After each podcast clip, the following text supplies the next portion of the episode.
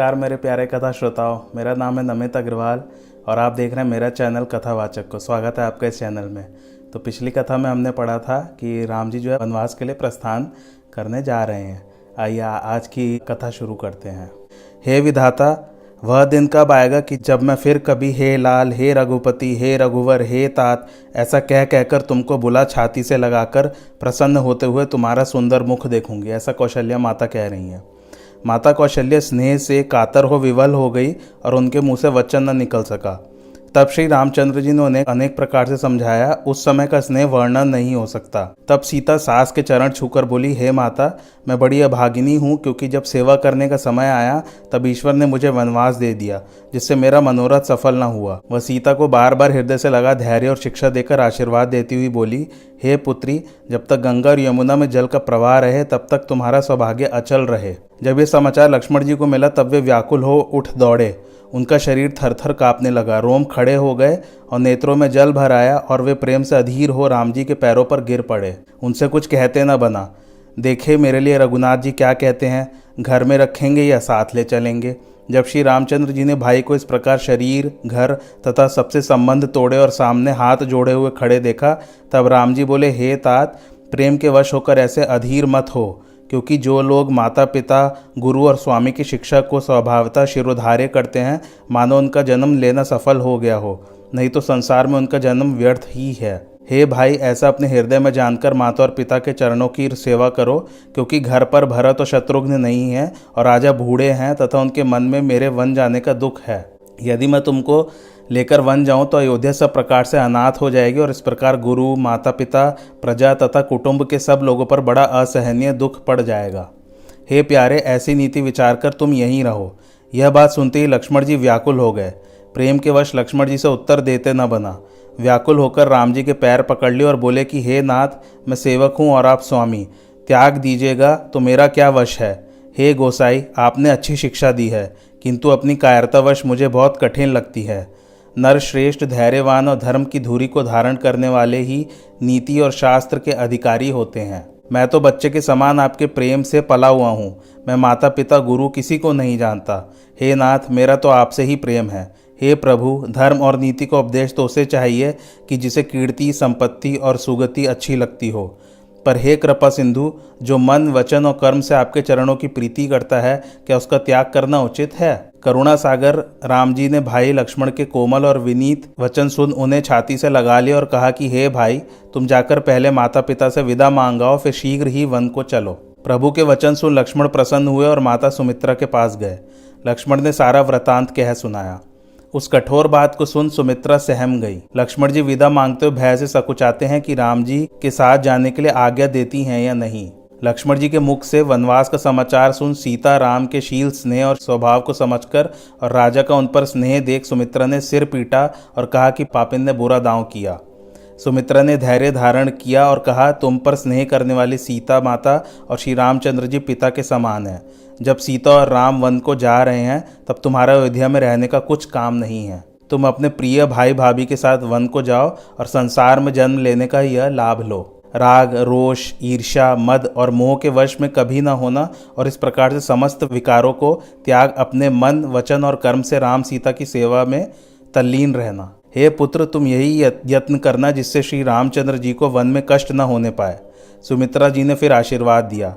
तब माता के चरणों में सिर झुका लक्ष्मण जी राम सीता के पास चल दिए। राजा दरबार में भीड़ इकट्ठी हो गई। उस अपार शोक का वर्णन नहीं किया जा सकता। सीता सहित दोनों सुंदर पुत्रों को देखकर राजा दशरथ व्याकुल हो गए। श्री रामचंद्र जी ने चरणों में सिर झुकाकर उठकर अत्यंत प्रेम से चलने की विदा मांगी।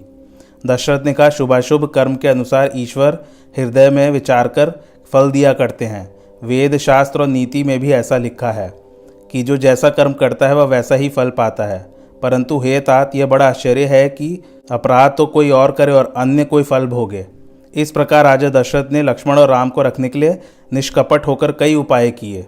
परंतु राम का रुख रहने का न पाया, क्योंकि राम बड़े धर्म धुरंधर धीर हैं और सुजान थे। तब सीता को भी राजा दशरथ ने अनेक मंत्रियों ने, नगरवासियों ने शिक्षा दी। वन के अनेक दुखों को सुनाया, घर के सुखों का स्मरण दिलाया, सास ससुर की सेवा का ध्यान कराया। परंतु उन्हें न तो घर सुगम दिखाई पड़ा और न ही वन कठिन। सीता संकोच के वश कुछ उत्तर नहीं देती। यह सब देख कैकई क्रोधित हो गई। वह शीघ्र ही मुनियों के से वस्त्रभूषण और पात्र आदि लाकर आगे रखकर मीठी वाणी में बोली, हे राम, तुम राजा को प्राणों से भी प्यारे हो, जिससे वे तुम्हारा शील और स्नेह छोड़ नहीं सकते। चाहे इनका सुकृत, यश और परलोक सब बिगड़ जाए, परंतु ये तुम्हें वन जाने को नहीं कह सकते। राजा के वचन बाढ़ के समान लगे। राजा शोक से विवल मूर्छित हो गए। श्री रामचंद्र तुरंत मुनि का वेश बनाकर माता पिता को सिर नवा वहाँ से चल पड़े। इस प्रकार वन का साथ सजा श्री रामचंद्र जी, सीता लक्ष्मण जी के साथ गुरु और ब्राह्मणों के चरणों में प्रणाम कर अयोध्या से चल पड़े।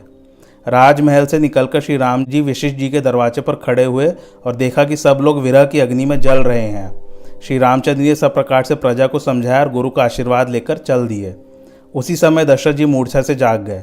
उन्होंने सुमंत को बुलाकर कहा कि ये दोनों कुंवर राम, लक्ष्मण, सुकुमार और सीता भी अत्यंत सुकुमारी है। इसलिए तुम इन्हें रथ पर चढ़ाकर वन को दिखाकर चार दिन में फिरा के वापस ले आना। यदि सत्य के सागर और दृढ़ प्रतिज्ञा दोनों भाई न लौटे तो तुम सीता से विनती करना लौटने की। यदि सीता लौटाए तो बड़ा सहारा हो, नहीं तो परिणाम स्वरूप मेरी मृत्यु है। सीता से कहना कि सास ससुर ने संदेश कहलवाया कि वन में बहुत क्लेश है, तुम लौट चलो। कभी पिता के घर, कभी ससुराल, जहाँ तुम्हारी इच्छा हो, रहना। ऐसा कह राजा दशरथ फिर मूर्छित तो धरती पर गिर पड़े। तब राजा के आज्ञा पर अतिशीघ्र रथ तैयार कर सुमंत रामचंद्र के पास पहुँचे और राजा के वचन सुना और विनती करके राम को रथ पर चढ़ाया। राम के जाते ही अयोध्या अनाथ हो गई, सब लोग व्याकुल हो राम के साथ जाने लगे। इस प्रकार सभी लोग बालक और बूढ़ों को छोड़ राम जी के साथ लग गए। तब उनके साथ पहले दिन श्री रामचंद्र जी ने तमसा नदी के तट पर विश्राम किया। उधर जब श्री रामचंद्र जी ने प्रजा को प्रेमवश देखा तो करुणा हृदय उनके मन में बड़ा दुख हुआ। तब प्रेम सहित कोमल और सुहावने वचन कहकर श्री रामचंद्र जी ने लोगों को अनेक प्रकार से समझाया और बहुत सा धर्म देश दिया, परंतु लोग प्रेम के वश होने कारण फेरने से भी पीछे न फिरे। किंतु श्री रामचंद्र जी स्नेह को नहीं त्याग सके, दुविधा के वश हो गए। जब शोक और प्रेम के वश लोग सो गए, तब देव माया ने भी उनकी बुद्धि को मोहित कर दिया। तब दोपहर रात्रि बीत जाने पर राम ने सुमन से प्रेम पूर्वक कहा कि, हे तात, अब रथ को चलाओ, नहीं तो और किसी उपाय से बात नहीं बनेगी। फिर तो राम, लक्ष्मण, सीता, शिवजी के चरण कमलों को प्रणाम कर रथ पर चढ़े। तब सुमन ने छिपकर रथ को शीघ्रता से हाँक दिया। प्रातःकाल प्रभु के जाने पर सब लोग जागे तो बड़ा शोर करने लगे। रथ को बहुत खोजा पर कहीं पता न लगा। कहीं पता न लगने से लोग व्याकुल हो गए। तब राम राम ऐसे कहकर चारों ओर दौड़ने लगे। इस प्रकार प्रलाप करते लोग दुखी हो अयोध्या में आए। यह विषम वियोग कहा नहीं जाता। केवल अवधि की आशा से सबने प्राण की रक्षा की प्रभु चौदह वर्ष के बाद पधारेंगे। इधर दोनों भाई जानकी जी और सुमन सहित श्रृंग बेरपुर जा पहुँचे। वहाँ श्री गंगा जी को देखकर श्री राम जी ने रथ से उतरकर दंडवत किया। फिर उन्होंने सीता और सुमंत को गंगा जी की कथा सुनाई। फिर स्नान कर श्रम रहित हुए और पवित्र जल पीते ही मन प्रसन्न हो गया। उधर जब निषाद राज गुहू को समाचार मिला तो वह प्रसन्न होकर अपने प्रिय माधवों को सहित रामचंद्र से भेंट करने के लिए फल मूल टोकरी में भरकर अपार हर्ष के साथ मिलने चले। निकट पहुंचकर निषाद जी ने दंडवत किया। निषाद ने कहा, हे नाथ, आपके चरण कमलों का दर्शन करने से मैं आज भाग्यशाली हुआ। उसके सहज स्नेह से विवश श्री राम उसको अपने निकट बैठाकर कुशल समाचार पूछने लगे। निषाद जी ने कहा, आप कृपा कर इस नगर में पदार्पण कीजिए और मुझे अपना सेवक स्थापित कीजिए। तब श्री रामचंद्र जी ने कहा, आपने सब सत्य कहा, परंतु मुझे तो पिताजी की दूसरी ही आज्ञा है। उसके अनुसार मुझे मुनियों के समान व्रत, वेश भोजन करते हुए चौदह वर्ष तक वन में वास करना चाहिए और ग्रामों में जाना निषेध है। श्री रामचंद्र जी के बात सुनकर घू को बड़ा दुख हुआ। उसी समय निषादराज गुह ने अपने मन को में विचार किया तो ठहरने के लिए उन्हें अशोक का वृक्ष उत्तम जान पड़ा। वह श्री रामचंद्र जी को साथ लेकर वहाँ पहुँच स्थान दिखाकर कहने लगे कि यह सब प्रकार से सुंदर है। निषाद राज ने कुश और कोमल पत्तों को बहुत संभाल के एक सुंदर शैया बनाई और फिर मूल और फलों को दोना में भर भर कर रखा। इस प्रकार रघुवंश मणि राम जी ने सीता, सोमंत और लक्ष्मण सहित कंद, फल, मूल खाकर शयन किया। फिर प्रभु श्री रामचंद्र जी को सोया जानकर लक्ष्मण जी स्वयं धनुष पर बाण चढ़ाकर कुछ दूर वीरासन में बैठकर जागरण करने लगे। साथ ही निषाद ने भी अपने विश्वासी पहरेदारों को बुलाकर उनको जगह जगह पर तैनात किया और स्वयं कमर में तरकश और हाथ में धनुष चढ़ाकर लक्ष्मण जी के पास बैठे। तब श्री रामचंद्र जी को ज़मीन पर सोता देख निषाद प्रेम के वशीभूत होकर बड़ा दुखी हुआ।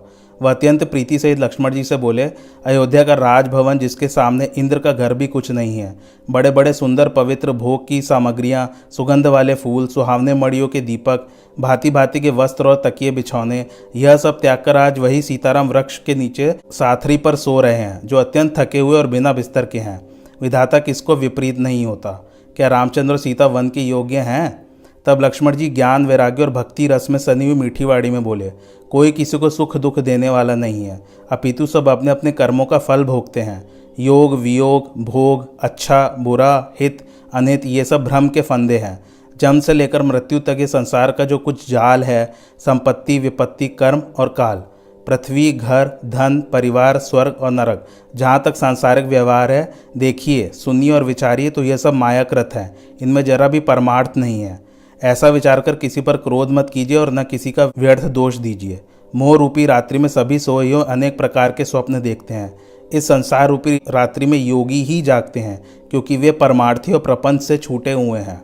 जगत में जीव को जागा हुआ तब जाने जब उसको सब विषयों से वैराग्य हो जाए।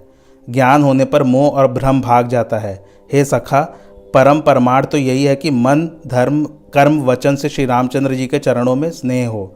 क्योंकि राम ब्रह्मा और परमार्थ स्वरूप हैं। वे अनादि और भीतर बाहर से परिपूर्ण हैं। वे आदि और अंत से परे हैं। तो उनका वनवास चालू हो चुका है।